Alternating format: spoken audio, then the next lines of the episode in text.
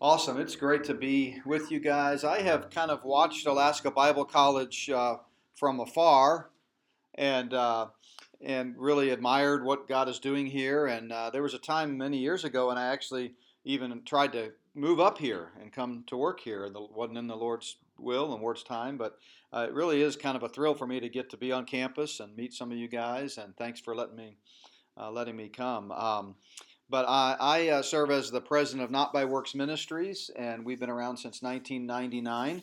And uh, I mention that because a lot of what I'm going to be talking about today draws from my experience and connections and the network and circles that I've had the privilege of kind of running in for the last, uh, well, 22 uh, years or so. Uh, we've been in ministry 32 years. My wife and I uh, have been married almost 30 years, and we have six kids, and uh, all of them boys uh, except the four that are girls. Uh, and uh, so, four girls and two boys. We also have a beautiful granddaughter uh, named Zoe, who's two years old. And um, right now, uh, our second oldest daughter, Brooke, which is Zoe's mom, and Zoe live with us. And our two youngest kids are my two of my daughters. Uh, they live with us. So I am outnumbered. I'm in a house full of women. My, my sons are 22 and 20, and they're at Southwest Baptist University in Bolivar, Missouri. One's a senior, one's a uh, sophomore, and uh, and then we have an older daughter that lives in Minnesota. So. Um, my wife is actually with me on this trip. We've really enjoyed our time at Pioneer Baptist, and uh, if you're interested, uh, the first two sessions of the six sessions we had there were related to the gospel. We talked about what the gospel is not, and those uh, videos uh, or the podcast, either one, are posted uh, at notbyworks.org. And then this weekend, we just finished up four more sessions on Spirit of the Antichrist. And we talked about some pretty edgy stuff that's going on in this world and how that uh, relates to Satan's uh, uh, Luciferian conspiracy to try to take over the world. So, uh, but this morning I want to talk about uh, this issue of free grace and what kind of led me. This is actually the first time I've ever given this message live. I prepared a video about nine months ago um, that, that is the material that I'm presenting here, but it was one of the few videos that we uploaded at our site that was just prepared uh, in studio, not in a, in a message like this. So this is really my first time to, to do this uh, in a group, and I'm looking forward to some questions here at the end. I love to dialogue, and hopefully we can uh, kind of learn together as we uh, have some questions. But when I first put this together, um, I felt like there was a need for some clarity related to the so-called free grace movement. How many of you have heard of the free grace movement or that type of thing? Yeah. So um, uh, you know, we live in an age of labels. You know, people like to throw labels around, and, and often we use labels and really don't have any idea what they mean. And, and I've really tried um, in my ministry to be fair to those with whom I may disagree and to really make sure I understand what it is they're saying. Uh, try to avoid uh, pejorative attacks, personal attacks. Um, you know, I've spoken for years uh, uh, uh in, in uh, criticism of Calvinism, for example, but I, I know that many of my colleagues that hold to a Calvinistic view, they love the Lord, they love His Word, they, they're good people. We just have an honest disagreement. And I think it's an important issue, uh, but uh, I don't want to ever, you know, uh, create straw men. And so I felt like in all of my travels, uh, you know, we've been doing this, as I said, for 22 years. We've been in over a thousand churches and conferences in all 50 states multiple times. And I found that I was constantly having to defend myself against these false notions of the so called free grace movement. When I would mention what institution I was associated with, or in, in our journey, we've spent time in academics, we've spent time in other uh, nonprofit organizations on the side. And whenever I would mention some of those things, then they, people would say, Oh, so you believe this? Or, Oh, you believe this? And I'd have to say, No, that's, that's not what I believe. And so finally, I, I did a, a video about uh, uh, nine years ago uh, that kind of uh, created a bit of a reaction, and the video was called Why I'm No Longer Free Grace. And I did that at a conference, and the title was really just one of those teaser titles to get people to watch the video. I haven't changed my view at all, and I opened up that message with a illustration about Ronald Reagan, the former president, who, uh, when he was asked by a reporter one time why he left the Democratic Party, many of you may know he used to be a Democrat, and he famously said, I didn't leave the Democratic Party, the Democratic Party left me. And so that was kind of the premise that I used for that video nine years ago. And I basically said, I haven't changed my view, but here's some aberrant sort of spin offs that have become associated with the free grace movement that uh, I don't agree with. And so, um, I, you know, I, that's, so I started using uh, just the phrase, you know, um, grace gospel, or I'm a grace guy, or I'm a dispensational grace guy. And, and interestingly, what I found is in the nine years since, the Lord has opened up more doors, and I feel like I've been able to be more effective in just uh, presenting the pure gospel to people and, and having good, healthy dialogues about it. Uh, but nevertheless, free grace is kind of um, uh, the, the term. And so, what I want to do uh, this morning is I want to walk through a pretty systematic approach and touch on, first uh, of all, the biblical meaning of free grace. Where does the term come from, and what does the Bible say about it? But then I am going to get into some of the um, movement, the issues related to the movement, and what people have come to associate with free grace, uh, rightly or uh, wrongly. But uh, in this age of labels, you know, we, we, need to be careful about throwing labels around without knowing what they really mean. I love this quote by the old 18th uh, century British theologian William Paley, who said, There is a principle which cannot fail to keep a man in everlasting ignorance, and this principle is contempt prior to examination. Uh, Einstein said something similar. I don't have it on the screen, but he said, Condemnation without examination is the height of ignorance.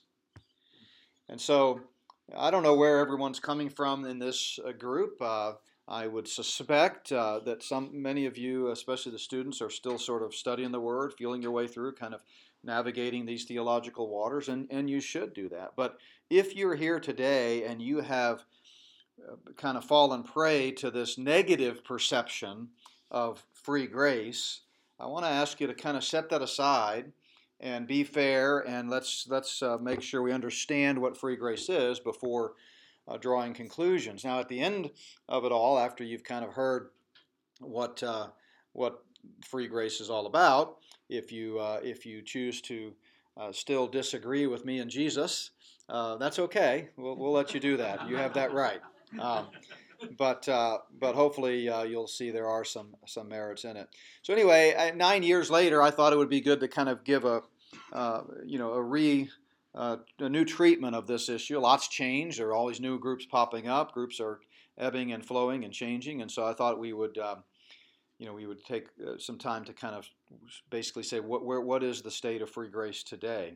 Uh, so, one last sort of opening remark before I dive into the substance here is I do feel like by God's grace, the Lord has allowed me to be uh, involved in the so-called free grace movement uh, almost from the beginning. So my how I got passionate about the gospel was uh, when I finished college at age 22 and had already surrendered to the ministry and knew I was going to go on to seminary. Um, at the time, my family was a part of a Southern Baptist church down in Texas, and so uh, it was cheapest for me to go to a Southern Baptist seminary, even though most of my life, I was raised in a Christian family, most of my life I really wanted to go to Dallas Seminary. My grandfather had gone there. A lot of the churches that my dad had my family in as we were growing up uh, were Dallas Seminary type churches, and it's kind of my dream. But time came to go, and it was a money factor, so I enrolled at New Orleans Baptist Seminary and had a dorm room picked out and was planning to to head off that way. It was uh, late July of the summer after my after I graduated from college and before I was to go off to seminary.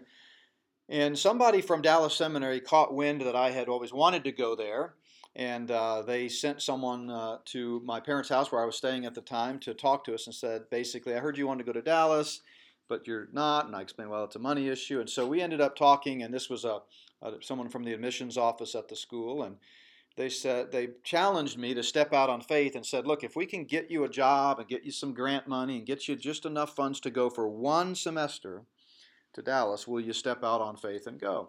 So I, how could I say no to that? I mean, I wanted to go. So I got a job loading trucks in a warehouse up in Dallas. Um, got a little bit of grant money. Uh, did some pay as you go for that first semester so that I didn't have any interest uh, student loans or anything. Um, but uh, after that conversation, uh, I was now, it was roughly three or four weeks before I was supposed to start school, and I told uh, one of the staff members at the Baptist church where my parents went, who I didn't know all that well. It was a large, typical large, you know, Southern Baptist Bible Belt type church. But I was excited, and he had known I was going to New Orleans Seminary. And so when that changed, I said, Hey, guess what? I'm going to Dallas Seminary. Well, this guy who I talked to on the phone, I'll never forget his name was Mark. Uh, and he's not this Mark, but a different Mark. And uh, I like this other Mark better. But anyway, um, he, uh, uh he said, Dallas Seminary, why you want to go there? Well, I had I was naive, young, 22 years old, never knew of anybody criticizing Dallas Seminary, didn't know about any of the issues, and and I said, well, yeah, why wouldn't I? He said, oh, you don't want to go there. They preach that cheap grace stuff. Mm-hmm. Well, I didn't know any idea what that was. Said, what are you talking about? And she said, let me recommend a book. So he gave me a copy of John MacArthur's The Gospel According to Jesus, which had just come out. This was 1990 and uh, it came out in 1989. And believe it or not, even though I was raised in a Christian family, always attended good, solid, conservative, either Bible or Baptist churches, at age 22, I had never heard of John MacArthur. Never heard of him. So I really had no uh, bias one way or the other, other than admittedly there was probably a slight bias against the book for no other reason than this guy that criticized Dallas Seminary recommended it, right? So but anyway, I went and got the book. Actually, he gave me a copy. And I moved up to Dallas three weeks before class started, moved into the dorm. And uh, there were very few other students there yet because they hadn't come in yet. And so I would work all day long, eight to 10 hours a day at this warehouse, loading 18 wheelers with stuff uh, with a bunch of other people. And then I would come home exhausted at the end of the day and I would read this book. And nothing else to do. There nobody else on campus. The student center wasn't open yet. And so I very quickly read through it and I noticed as I was reading that MacArthur made reference frequently in the footnotes throughout the book to a guy named Zane Hodges, who, even though I had a connection to Dallas Seminary because of my grandfather, I also had never heard of, right? Knew all about Walvoord and Chafer and Ryrie and Pentecost and those guys, but I'd never heard of Zane Hodges. Um, so I thought, well, I need to see what this guy has to say because MacArthur sure didn't have much good to say about him. So I went and bought his book absolutely free and I read it. So by the time the first day of classes started at Dallas Seminary, I was hooked. I was hooked on this issue of the clarity, accuracy, and urgency of the gospel. Never even knew there was an issue, but I got hooked, and it became my driving passion. And so all through seminary, I would attend brown bag luncheons and special guest lectures from people talking about the issues related to the gospel. I took electives on the gospel. And then that thus began my journey, now 32 years almost, of a passion for the gospel. So, because of that, while I was in seminary, I got connected with one of the leading free grace organizations that had just gotten started, kind of started by Zane Hodges himself. I ended up meeting him and spending a lot of time with him. But it was called Grace Evangelical Society. I'm going to come back to that at the end. But uh, I almost went to work there and I came out, ended up not doing that, came out, pastored for a while, got into academics, but I'd always been connected, again, by God's grace, to the free grace arena, if you will. And then I was uh, instrumental in starting the other leading free grace organization called Free Grace Alliance. Myself and six other guys started that as a sort of an alternative to GES when GES kind of went off the reservation a bit and uh, was also the first executive director full time of Free Grace Alliance. I've worked uh, as the vice president of academics at the largest free grace institution.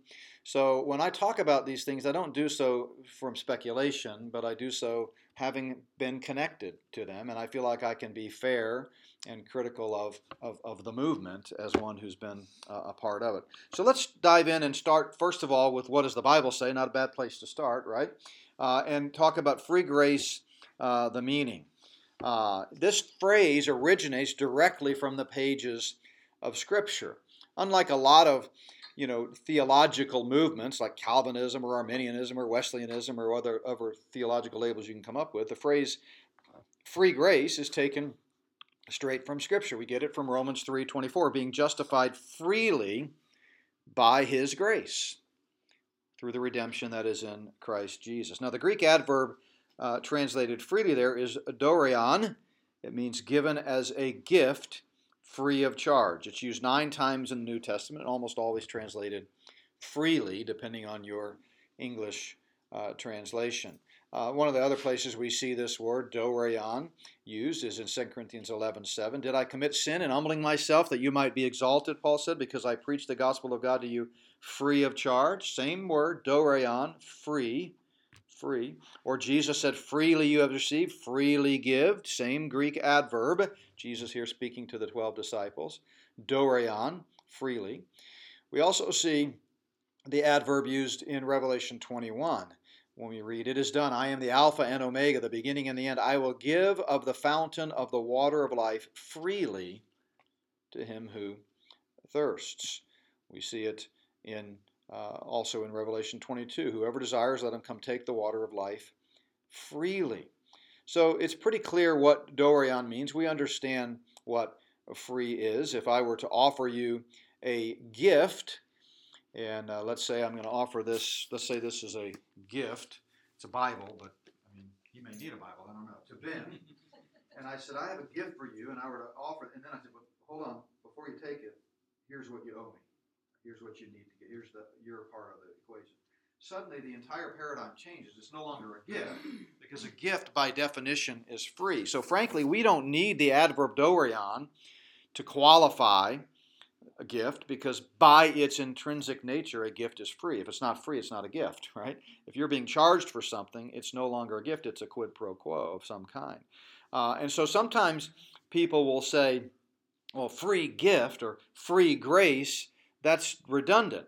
And, and they're right, but you know, the Bible often uses redundancy for emphasis, right? And under the inspiration of the Spirit, as Paul wrote uh, this uh, passage here in Romans 3, he chose to qualify grace which is gift, uh, with the adverb freely for emphasis. Um, so the bottom line is our justification, our being made right with God, we're justified freely, he says, is completely free of charge, and it can only occur by God's grace. So when I uh, teach and preach on a variety of subjects, um, I, and uh, whenever I give the gospel, I always like to emphasize the freeness of it because after 2,000 years of Satan blinding men's hearts to the gospel, we live in a culture where people don't like that notion of free. In fact, I can usually tell in a in an audience when people you know react to me emphasizing the free gift of eternal life because some will kind of cringe and they'll maybe squirm a little bit and so when I see that I just come on stronger. I mentioned it like 10 more times.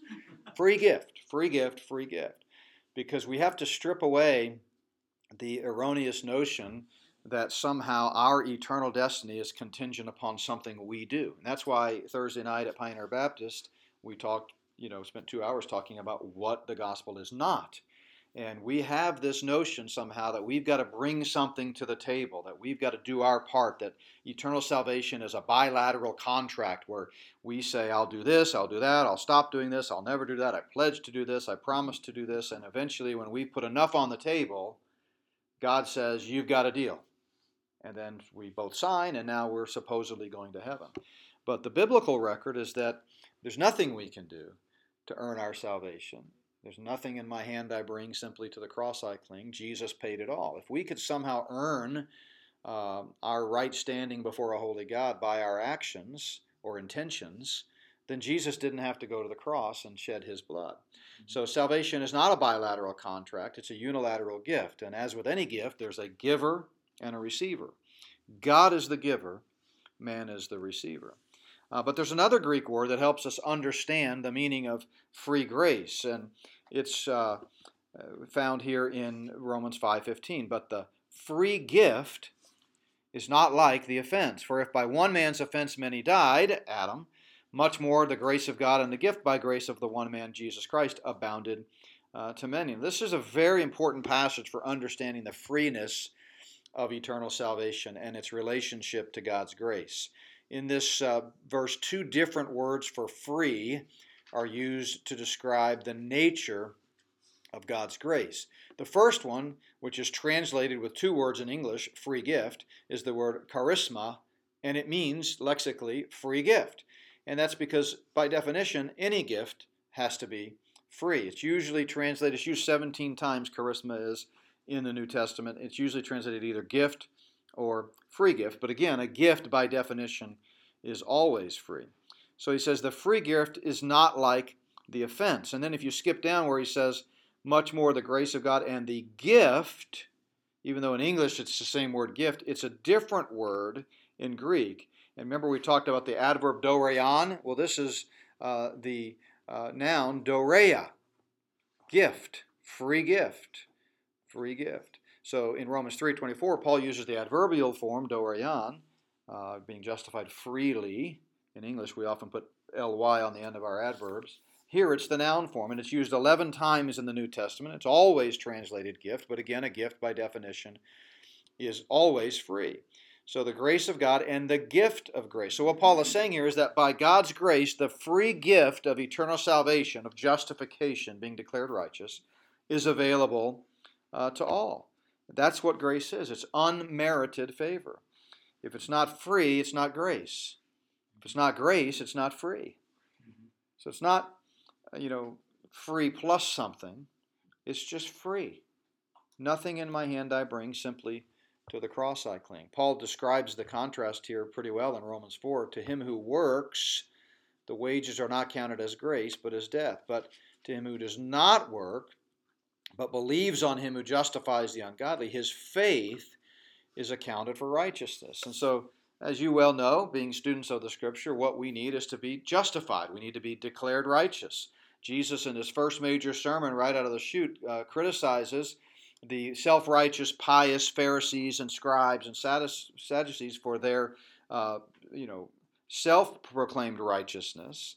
Uh, they were bragging about how they dotted their I's and crossed their T's. They said the loud prayers. They read, wore the right clothing. They had this huge phylacteries around their neck. And in that sense, they were lording it over all of the common folk, but they thought they were going to be the first in line for the kingdom. And of course, Jesus famously said, Unless your righteousness exceeds that of the Pharisees, you'll never get into the kingdom. And then he clarifies it even further at the end of Matthew chapter 5 when he says, What you really have to be is perfect.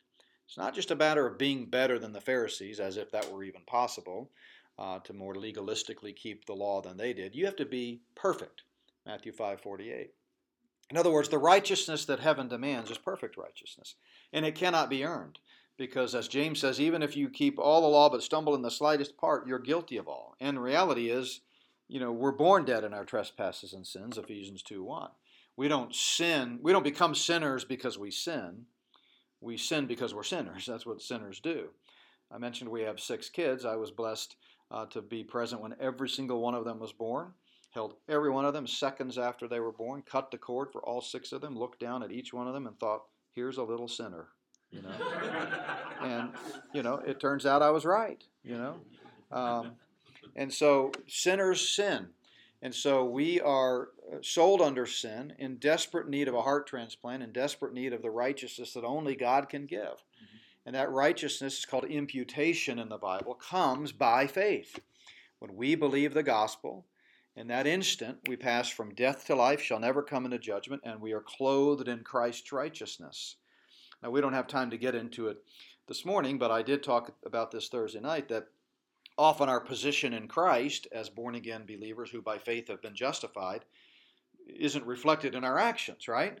I mean, that's just part of the ongoing sanctification process and the struggle with sin. Paul describes this very eloquently in Romans 7 the things that I don't want to do, I end up doing, the things I know I shouldn't, you know, I should be doing, I don't do. Oh, wretched man that I am, who will rescue me from this body of death? So there is an ongoing struggle because once we trust Christ, the new nature does not eradicate the old nature. If it did, we'd all be perfect. And I don't know uh, you all very well, but I did see someone when I came in in a Seahawks uniform. So clearly, there's some sin issues in, in the in the camp. So uh, so it's an ongoing process. And by the way, repentance is a biblical concept. What's that? I said that's my little sinner, by the way. That's your little sinner? Okay, well, we'll pray for her. Should we lay hands on her? Please do. I wasn't planning on giving an altar call, but I feel like I might be led to do so. I don't know. Um, but so clearly, all kidding aside, we all struggle with sin, and we will until we leave this earth and we have our glorified bodies. But the goal is we now have the new nature the permanent indwelling of the Holy Spirit who convicts us and leads us. The goal is to live like the new man and not the old man.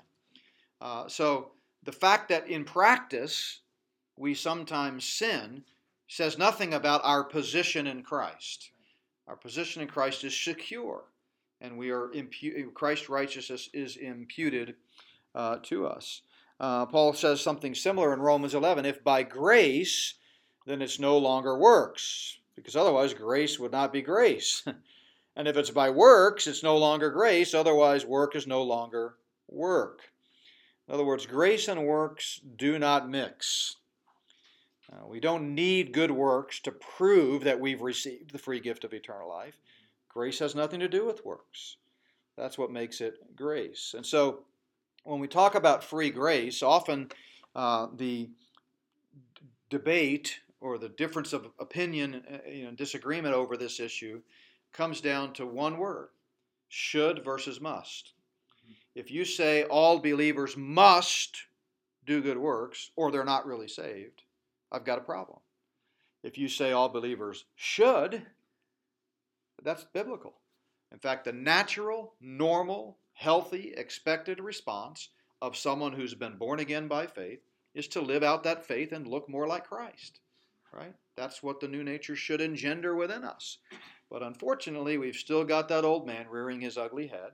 And to the extent that we walk in the flesh and not the spirit, to the extent that we walk by sight and not by faith, to the extent that we're not in the Word, not fellowshipping with other believers, not attending a good Bible teaching church, we are capable of looking very much like the old man. In fact, there's not a single sin that an unbeliever can commit that a believer might not also commit if he or she walks in the flesh. Now, I don't recommend it. Sin is uh, always leads to great unpleasantness. I'm on record as being against sin. Uh, if you hear nothing else I say, make sure you hear sin bad, okay? I'm not recommending sin. Uh, it has terrible consequences. My home church preacher used to say sin will take you further than you want to go, cost you more than you want to pay, and keep you longer than you want to stay. It's ruined lives. And sin is an equal opportunity killer, by the way. Sin doesn't care whether you're a believer or not. If you're a believer and you sin unto death, you're going to go to heaven. If you're an unbeliever and you sin unto death, you're going to go to hell. I mean, Sin hates uh, people, and sin will lead to death. Uh, Paul says sin wills to have us in Romans 7. And so sin is never a good idea, but the reality is our eternal destiny is not based upon works. If it were, it wouldn't be about grace, and Jesus wouldn't have to die on the cross. So, when we talk about the meaning of free grace, to put it simply, free grace means God's unmerited favor in providing our eternal salvation absolutely free at no charge to us whatsoever. Um, that's what we mean in theological circles when we use the term free grace. Sounds redundant, but it's used for emphasis. And, um, you know, Paul uses that word in Romans, both the adverb and the noun, freely and free, to make sure no one misses the point. Grace is free. And the minute you attach one requirement however subtle, however small, however you word it, to the single condition that's used more than 160 times. I have a appendix in the back of Getting the Gospel Wrong that lists over 160 verses in the New Testament alone that condition eternal life upon faith. Faith, faith. The minute you add one condition to that, you've obliterated grace. See, it's not 99% Jesus and 1% JB. It's 100% Jesus. Jesus really did uh, pay it all. So, with that understanding of the free grace message, or meaning rather, what's the free grace message? In, what, what has become associated with the free grace, those who uh, claim to adhere to a free grace uh, message? Well, let's talk first of all about uh, the historic understanding of where this comes from, and that is free grace and dispensationalism. Um, of course, don't forget, we believe in free grace because, as I've just demonstrated, that's what the Bible teaches, and that should always be the ultimate standard for our beliefs, attitudes, and practices. But it's worth noting that those who claim to be dispensational yet reject free grace theology are contradicting the plain teaching of Scripture, and they're also contradicting the historic moorings of dispensationalism, right? So, you know, you go back and you look at people like Lewis Sperry Chafer, C.I. Scofield, G. Campbell Morgan, William R. Newell, J. Vernon McGee, Charles Ryrie, Bob Lightner, um, and uh, these guys all consistently taught the free grace position. And that's because, uh, and I hope you know this uh, by now, that dispensationalism, uh, first and foremost, is a hermeneutic. Dispensationalism is not a system that divides history into categories or time periods, okay? Dispensationalism is a hermeneutic. Charles Ryrie, who I knew and um, was a mentor of mine and had him come speak in different conferences with me, uh, he wrote the book on dispensationalism, and literally, and he says the sine qua non, you know, that without which it wouldn't be, the essence of dispensationalism, number one on that list is a literal, a consistent, literal, grammatical, historical hermeneutic. And if you consistently understand the Bible in its plain, normal, literal sense, you will inevitably arrive at the free grace position on the doctrine of salvation. Right? And so uh, I, that's the only reason I uh, mention that. Now, there are exceptions. There are people who claim to be dispensational and yet don't hold to the free grace position. Um, most of them uh, are not intellectually honest enough to admit it, uh, but one, a leading scholar, the guy that I was introduced to at the age of 22, John MacArthur, is. MacArthur recognizes the inconsistency in his theological positions, and he has labeled himself a leaky dispensationalist. That's his phrase for himself, because he knows that while he's dispensational in his eschatology, his Calvinistic view of the gospel, is inconsistent with that. So, uh, I mean, I give him credit for being willing to stand alone. He's very rare. There are not very many non free grace dispensationalists out there, but he's one of them. I give him credit for going where he believes the Bible takes him.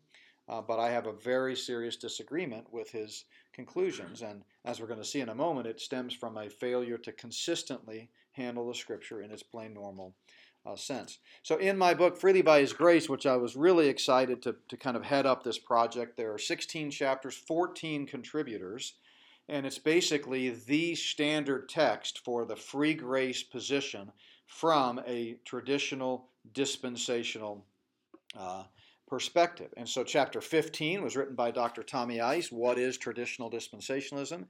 And then Tom Stegall wrote in chapter 16 the link between dispensationalism and free grace. Uh, again, we don't, we're not free grace because it's dispensational. Free grace because we believe that's the best understanding of Scripture.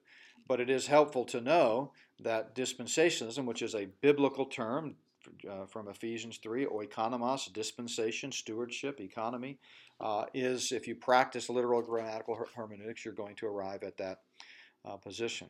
So, the message of free grace, what do we mean when we use this label? And, uh, you know, if you're in agreement with these principles I'm about to give you, then you are free grace. Whether you like to be or not, you are, right? It's like someone said, if you didn't bring a goat with you to church on Sunday, you're a dispensationalist, okay? You may not realize it, but you are, okay? Uh, because times change and the way God interacts with mankind change. Not, may, not different ways of salvation. That's a, another one of those straw men that people that don't know what dispensationalism is claim is what it teaches. I've never known a dispensationalist to teach different ways of salvation. Only one way of salvation, by grace through faith. Abraham believed God and was accredited, justified uh, as righteous. Um, I've served in some of the top uh, dispensational groups in our day. A founding member of the Council on Dispensational Hermeneutics, speak at the pre-trib uh, dispensational conference in Dallas, and nobody that I know has ever taught that you get saved one way in the Old Testament, one way in the New Testament. So that's not what dispensationalism is dispensationalism is simply a recognition uh, that, uh, that through time God interacts with people based on the revelation He's given them at that point. And so uh, you may not have used the label or thought about the label, and maybe you are sitting here and you don't even like the label free grace. But if you hold these views, you're free grace. Salvation, point number one, is received by faith alone in Christ alone, who died in substitutionary sacrifice for our sins and rose again. Eternal salvation can never be attained by one's own efforts at moral improvement. Eternal salvation can never be attained through a promise or a pledge to do better. Eternal salvation can never be attained through making a commitment of some kind to God. I mentioned uh, Thursday night, this was one of the things the gospel is not. We have to be careful to use uh, words with biblical meaning. And uh, we have, I think, made a mistake in especially in the last hundred years or so of Western American uh, evangelicalism, and in sort of inserting this word commitment into the conversion uh, experience. Um, I used, uh, I told the story uh, Thursday night that when I was in academics full time, there was a season there for a few years where I taught uh, at a school that was had a lot of older students. They were already serving in ministry. They had just, for whatever reason, their journey had not allowed them to finish their bachelor's, and so many of them were coming back in a degree completion program to finish their bachelor's so they could then go on to seminary because they wanted to get more education. And so these were great men of God, and uh, all of them. Uh, you know, had a lot of wisdom. I was young, much younger then, so I was younger than most of my students. But uh, because many of them were pastoring, Mondays were always really fun because they would come into class on Mondays and they would have all the stories from their services uh, the previous day. And inevitably, uh, a student would say something like, Oh, Prof, you would have loved it yesterday at church. We had four people commit their lives to Christ.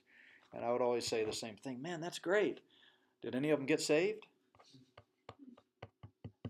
See, I'm challenging you right now, I can tell, because many of you think you get saved by committing something to the Lord. Never says that in Scripture. Find me one place where it says if you commit your life to Christ, or commit your heart to Christ, or commit yourself to Christ, your sins will be forgiven and you'll go to heaven. It's not a bilateral contract. It's not about the strength of our commitment. It's nothing in my hand I bring, simply to the cross I cling. If I could commit my way into heaven, Jesus didn't have to go to the cross. Uh, so that's not just a logical argument, that's a biblical argument. There's no place in Scripture where it uses the phrase commitment as a means of receiving eternal life. Uh, eternal salvation can never be attained by forsaking or turning from sin. And if all I had to do was do a U turn to be saved, well, there would probably be people who have the willpower, the self will, the umption enough to, to pull themselves up by their bootstraps and turn their life around. You know, uh, what about all those people that you know read a Dr. Phil book or appeared on the Oprah Winfrey show and somehow realized, man, my life's a mess. I think I'll turn it around. And so they quit cold turkey. They stop doing drugs. They stop drinking. They stop sinning. They stop doing whatever it is that their problem is. And, and they become a pretty moral person. Is that person going to heaven because they've suddenly cleaned themselves up? Of course not. We can't get to heaven by turning around and changing our life and stopping our sins. Uh, eternal salvation can never be attained through a willingness to stop sinning or improve one's behavior. Some people say, well, you can't really ever stop sinning, but you could certainly be willing to.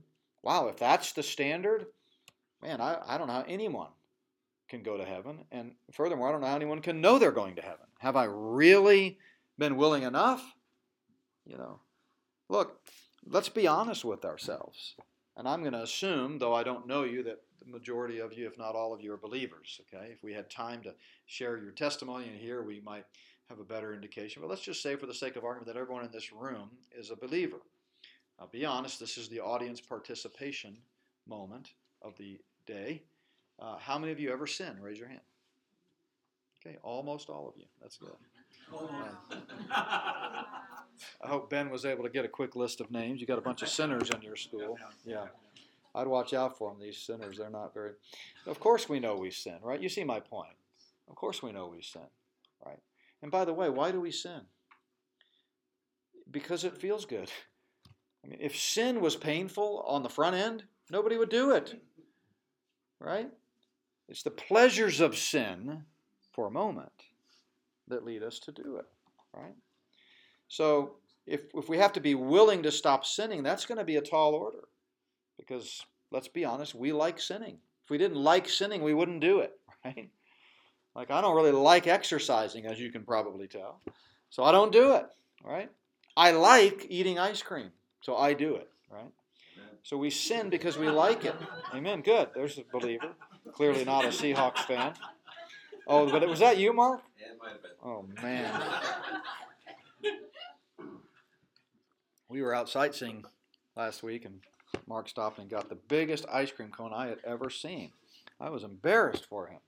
I just prayed a quick prayer on your behalf, Mark. Lord, forgive him. He knows not what he's doing.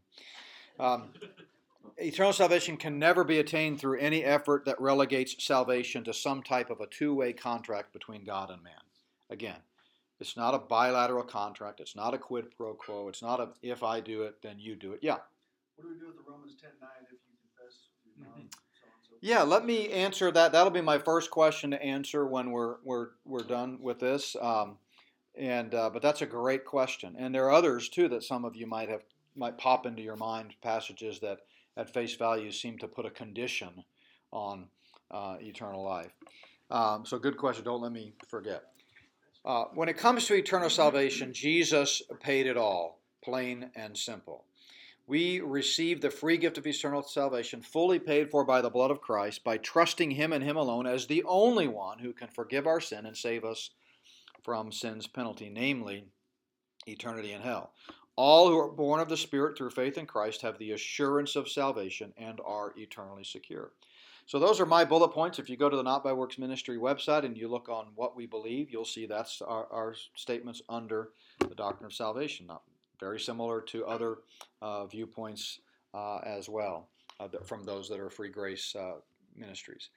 Uh, so here's some misconceptions, though. Some people hear the phrase free grace and have no awareness that it comes straight from the Bible, as we saw earlier, and so they hastily, without examining it, jump to conclusions and develop misconceptions about free grace. And I just want to address a couple of these quickly.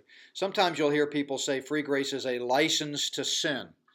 And this is probably the most common misconception. Not only does the Bible specifically address this false notion, but it's also illogical on its face. In 32 years of ministry, I've never met a single person who made the argument since I'm saved by grace, I think I'll go out and commit a bunch of sins.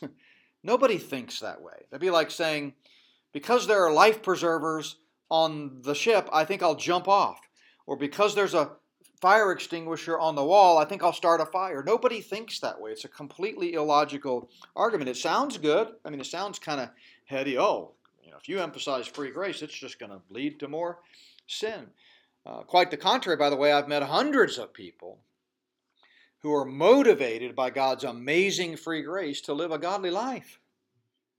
Right? So uh, that's an illogical argument, but Paul addresses it uh, in Romans 6. He's uh, after saying where sin abounds, grace abounds all the more. In other words, you can't out sin God's grace, right?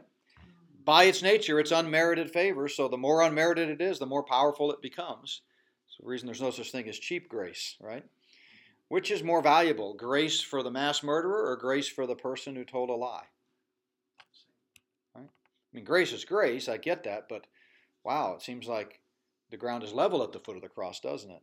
So it's not cheap. There's no such thing as cheap grace. But uh, Paul says, well, since where sin abounds, grace abounds all the more. Shall we continue in sin so that grace may abound? And of course, he says, me genoito. Certainly not. Anytime you see that phrase me genoito in Greek, sometimes translated God forbid, or may it never be, or certainly not here in the New King James, Paul is always denying a correct, a false conclusion from a correct premise. Always, every time. In other words, people have taken a premise that is true and twisted it into something that's not true. The premise is you cannot out sin God. Where sin abounds, grace abounds all the more. But that does not mean then that you should go out and keep on sinning. Um, uh, so the notion that somehow God's grace promotes sin is simply uh, absurd. Uh, in fact, Titus 2 says, The grace of God that brings salvation has appeared to all men, teaching us to live godly lives. It's just the opposite. Grace doesn't motivate us to sin, grace teaches us to live. You know, to deny ungodliness, to deny worldly lust, to, to live soberly and righteously, in this present age. Another misconception is that free grace is easy believism. This notion that uh, that MacArthur uh, wrote a whole book about called Hard to Believe. I quoted from that book Thursday night. But in, in the minds of Calvinists, it is not easy to get saved. Man, you got to count the cost. You got to Bring something to the table. You better be willing to forsake all unrighteousness, make a promise or a pledge to God. Some Calvinists even list a set of vows that you should say to God if, he, if you're going to get into heaven. I, sinner, pledge to you, God, that I will stop doing this and start doing that. James Montgomery Boice actually has that, uh, that uh, covenant that you say before God because they see it as a two way contract. And so, of course, they think anyone that teaches you just got to trust in Jesus Christ and Him alone as the only one who can save you, oh, that's too easy. That's too easy. And that's what they mean with this pejorative label, easy believism. But I'm here to tell you that though comprehending the gospel is simple, so simple a child can understand it. I mean, you can state the gospel in 10 words or less Christ died for our sins and rose from the dead. Period. That's it. And uh, children understand that. That's why Jesus said, Suffer the little children to come unto me. There's a difference between understanding it and being willing to trust only in Jesus for your salvation. And Satan is blinding men's hearts to the gospel, and so people have a hard time doing that. So if by you know easy believism you you mean it's it's hard for some people to place their faith solely in Jesus Christ and Him alone, yeah, I'm with you on that. I wrote a book. Uh, I don't think he has it up here, but my latest book is called Top 10 Reasons Some People Go to Hell and the one reason no one ever has to. And in it, I give, it's more of an apologetic. I give 10 common things that keep people from believing the gospel. Things like pride and heartache and tragedy and crisis and uh, other issues. So uh, I get that it's hard for some people to believe the gospel, but it's not hard to be saved. It's easy to be saved. Jesus opened the door for us. Uh, some people say, oh, free grace is cheap grace. I've already talked about that. It's not cheap. By definition, grace is unmerited favor. The more unmerited it is, the more powerful it becomes, right? If your debt, to use a monetary example, if you're a million dollars in debt and someone comes along and waves a magic wand and says, debt forgiven, you're square. Is that more powerful than if my son who borrowed $20 from me doesn't pay it back after a week and I say, look, I'm going to just waive the debt. Forget it. You don't have to pay it back. Which one's more powerful? Which one's more valuable from a human perspective? So, uh, grace is not cheap. Well, let me just close by mentioning a couple of things about the free grace movement. Um, the Grace Evangelical Society is basically kind of recognized as the leading so-called free grace uh, movement. Um, and uh, but they have in the last 15 years or so really ventured down into some pathways that myself and many others are not uh, comfortable with, and I'll mention those in a second. But consequently, a group of men, myself included, started the Free Grace Alliance, and uh, it wasn't strictly speaking intended to uh, be, be opposed to GES. In fact, early on, many of us were members of both organizations, but we wanted to create an alternative for those who felt like some of the views of, among GES leaders uh, were uncomfortable. We wanted to give a place for them to land. Very quickly after FGA started, GES continued to further drift away from orthodoxy, in my view, and so uh, we uh, kind of completely separated. I, as the executive director, I made a rule that if you're on the board, you couldn't attend the GES conference, you couldn't speak at the GES conferences because we wanted to make a clear distinction uh, between uh, the two. Some of the mistakes that GES, and by the way, FGA later, um, it just seemed like the, the good old boy network was so closely tied to GES because so many of us had come out of that that many of them really couldn't break make that break. And so after several years, myself and three other board members resigned and just said, look, if you can, if you're really intent on connecting GES and FGA at the hip, then we're not going to stop you, but we're not going to do it. So I've disassociated with both groups because of some of these mistakes. These are some free grace mistakes that I have come across that I mentioned was always having to give caveats to. First of all, there's a failure to distinguish between the Gospels and the epistles. Same mistake that many Bible teachers make. I believe it's one of uh, MacArthur's uh, hermeneutical fallacies. It's looking at the Gospels and reading church age truth into it mm-hmm. and not understanding the, the national promises to Israel and the original context, the distinction between discipleship and salvation, and, and those types of things. Secondly, a failure to understand the progress of revelation is kind of related, but that is that later revelation can never change the meaning of previous revelation that God revealed himself over a period of 1,500 years through the pen of 40 different human authors in three different languages. And as we read his, which we now have contained in the sum total of Scripture, the Bible, but over time, uh, you know, people were responsible for the information they had at that time. It's the reason replacement theology falls apart because you can't have David receive a promise a thousand years before Christ that he's going to have a kingdom and a throne and a temple and what God really meant, which we don't find out for another thousand years, is that it's going to be a spiritual kingdom reigning in your heart. You're not going to have a brick and mortar kingdom. That's unfair to David. It's unfair to anyone who read that passage a thousand years before Christ. If if we have to wait potentially a thousand years before we get the real meaning of something, how can anybody who received the revelation have that meaning? It's impossible to understand it. But I believe we can understand it in its literal, grammatical, historical context.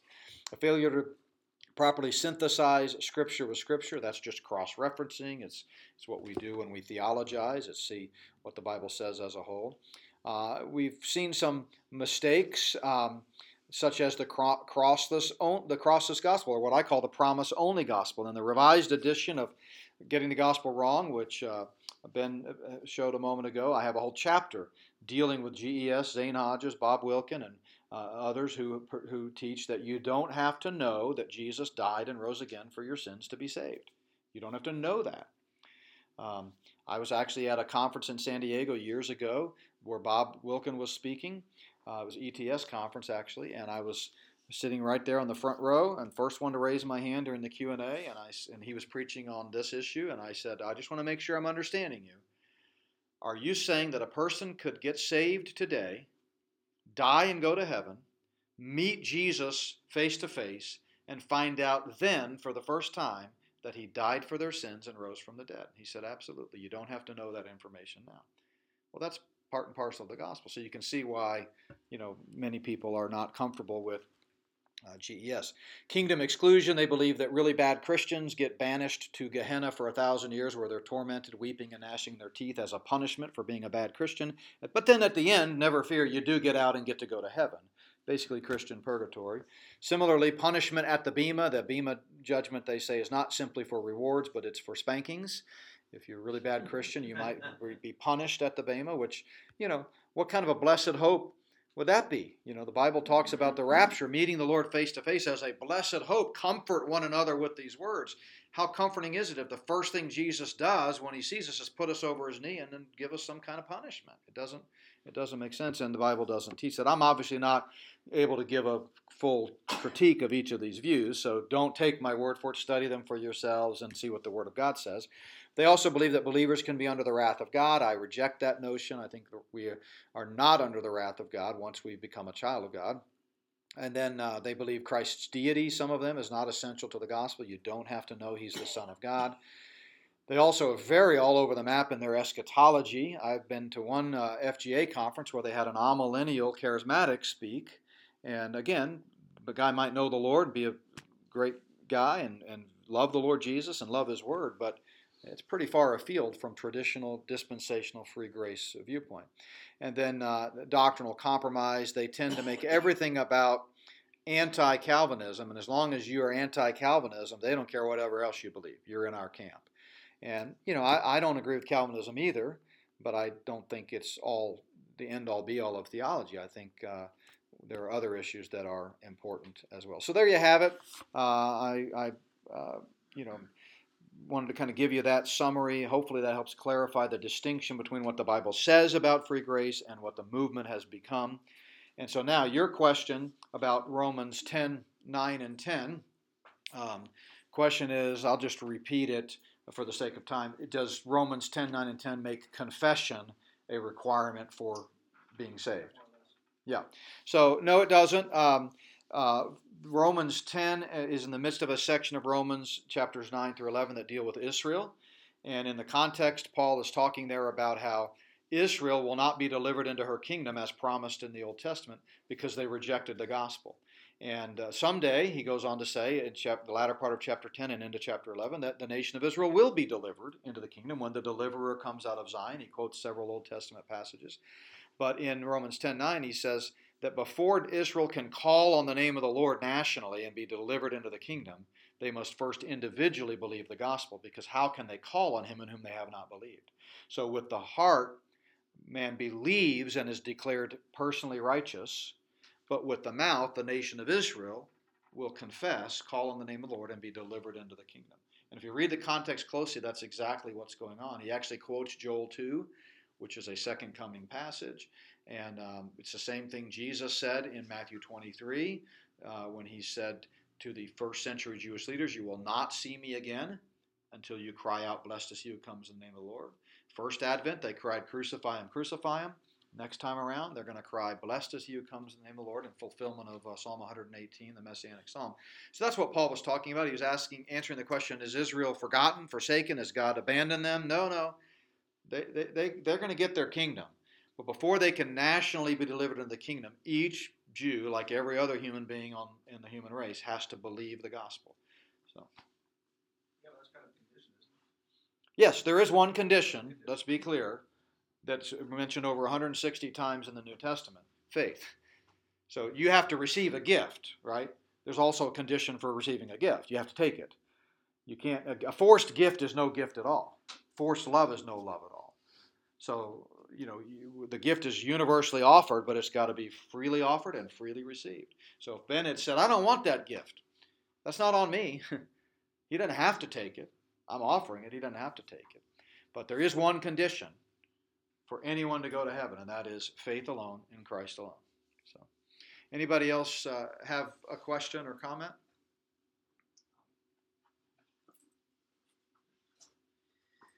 When you mentioned Calvinism,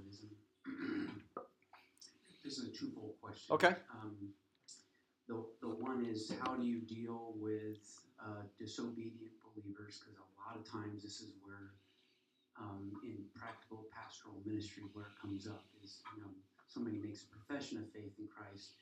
There's absolutely no um, evidence that I, that we can see. In fact, it can, you know they're continuing on. Um, obviously, the, those that don't embrace free grace would say, well, they're not. You know, it's a, a profession, but not a possession.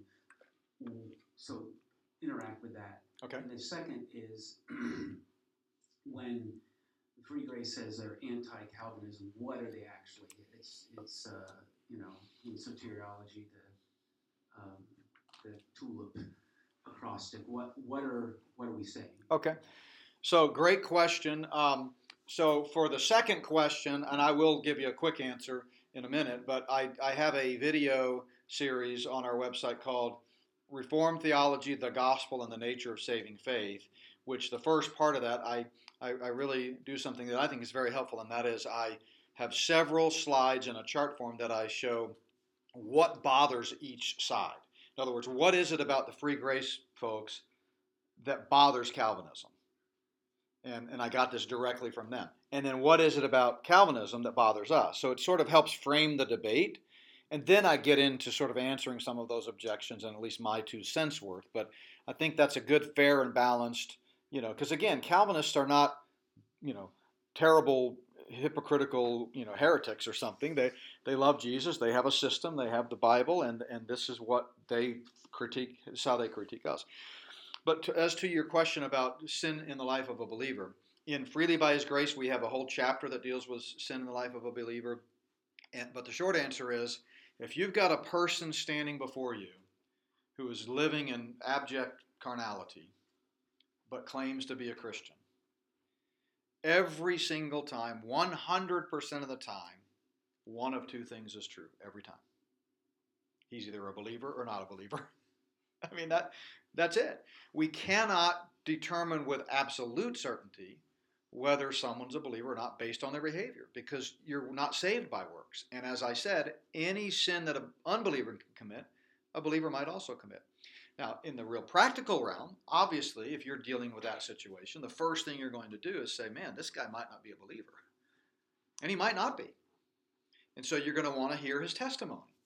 And if this person says, well, I've always been a Christian, or I was baptized, or I was raised in a Christian home, or gives any of those sort of non answer answers, then you probably know you're dealing with a justification issue and you want to share the gospel.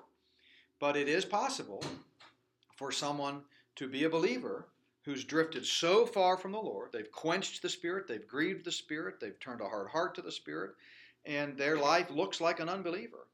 And in that case, you're dealing with a sanctification issue, and you want to pray the Holy Spirit will convict them. You want to talk to them about the devastating consequences of sin and, and how they need to recognize who they are in Christ and live like a child of the King. And so you come at it from a different angle. So I, unlike maybe some people in the free grace movement, I would never emphasize the fact that, you know, every person who claims to be a believer and is living in sin is a believer. They might not be. In fact, I would even say they probably aren't. If, you know, but it is possible. And so you want to you want to talk them through that and, and hear that. But either way, I believe the free grace position does a better job dealing with sin because Calvinists, all they've got is you're not a believer. So you got to get saved again. Uh, read my article called uh, Dan's Dilemma. Um, and it's a real story. I've changed the name, but of someone who was trapped in that cycle. And every time they kept living in sin and falling prey to the same old habits, they were just told, "You got to get saved. You didn't really mean business. It didn't take. You got to really mean business this time. Your commitment wasn't strong enough, so you got to try again." And so there's really no answer for Calvinists except if you're living in prolonged sin, well, you're not saved. And I'm saying they might not be saved. And that's a very legitimate concern. But let's listen by their testimony, we'll know. And then, if we feel like they in fact are a believer based on their testimony, then you can say, well, you're sure not acting like one. See, that it's, it's possible for Christians to not be healthy spiritually. So I would I would soften it a little bit. I wouldn't take as hard line a stand as really either extreme. I'm not going to say they're guaranteed not saved. I'm not going to say they're guaranteed they are saved. But I think uh, theologically we have to allow for the fact that a person who's truly saved might not be living like it. Does that help? Okay. So in other words, you're saying either they have misunderstood the gospel or they've misunderstood sanctification. And you are trying to discern through speaking with them and giving scriptures where they are. Yeah. Only God knows the heart. Right? Exactly. And I know we're out of time, but if I can give one quick illustration. Yeah, so the comment for the tape here was that either they're misunderstanding the gospel or they're misunderstanding sanctification. Yeah, I think one of those two things is true. And you don't want to be guilty of sharing the gospel with a saved person. That's not helping anybody. But at the same time, you don't want to be guilty of trying to help a person who's an unbeliever grow in their sanctification because they need to be saved. They need to be born again. But um, let's just let me give a hypothetical. I think I've shown the biblical uh, evidence, but let me just walk you through a hypothetical. Let's say you're a 16 year old kid, unsaved, never been raised in a Christian family. Just picture the worst environment, broken home, across the other side of the tracks, raised by an uncle who's on drugs and abusive, and just never even darkened the doors of the church, never even seen a Bible. But one day, some well intentioned, believing young people in his high school invites him to a Christian rally at the football stadium. And this kid comes to get the free pizza. And let's assume, for the sake of argument, that it's a clear gospel that's being preached. He's sitting in the stands. The speaker preaches the gospel, and this young man is convicted of sin, righteousness, and judgment, his need for a Savior, and he trusts in Jesus Christ at that moment as the only one who can forgive his sin and give him life. He passes from death to life instantly. He's born again. But he goes home. Nobody gives him a Bible. Nobody invites him to church. He's back into that same old environment. He knows something's different, but he just isn't, nobody is feeding the discipleship process. So fast forward 10 years, now he's 26 years old, sitting in prison for multiple felonies. And the prison chaplain comes around and begins to talk to him and begins to share the gospel with him. And the young man goes, Yeah, I've heard that. I believed that when I was 16 years old.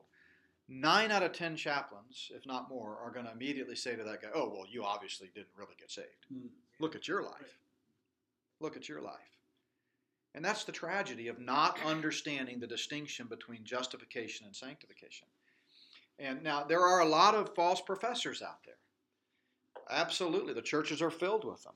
But what makes them not a Christian is not their lack of commitment or the fact that they've been sinning regularly for six months. You know, that's the problem. Calvinism puts all these uh, ambiguous criteria out there. You know, how much good works do I have to do to prove I'm really saved? How many bad works can I do before I prove I'm not saved? You know, it's just hard. So, you know, if you don't understand that distinction, you're going to end up mishandling someone, and he's going to end up being a casualty of the faith. So, thank you guys very much. This was very uh, uh, enjoyable, and I'll stick around for a little bit here, but we're going to have to get on the road before too long. So, thanks, right, Ben. Well, JB, I want to say thank you so much for, for coming. I won't uh, embarrass you by having you having them clap for you. I was, tell, I was telling you guys. that seems like a setup. when I preach in chapel, they they clap for me. At the end of every class, nobody claps for me. I don't understand that. Anyway, I think they were just clapping because you were done. that's right. But. Uh, but uh, can I have you uh, pray to, to, to dismiss us? And then, of course, these guys are all going to go eat. So You bet. At least pray for their meal. Absolutely. We'll pray for the meal as well. Father, thank you for this uh, time together. Thank you for these men and women and uh, just for the desire to learn more about you and study you. Thank you for the faculty members and their uh, just sacrifice and, and, and devoting their lives to teaching uh, students. We thank you for this time together. I pray that, Lord, this uh, session would really prompt uh, everyone to dig deeper in the Word, really begin to study it, and really get to know and understand grace like never before. What an amazing, matchless grace we have all experienced. Father, bless the food that uh, these uh, students are about to partake and uh, watch over us the rest of this day. In Jesus' name, amen. Amen.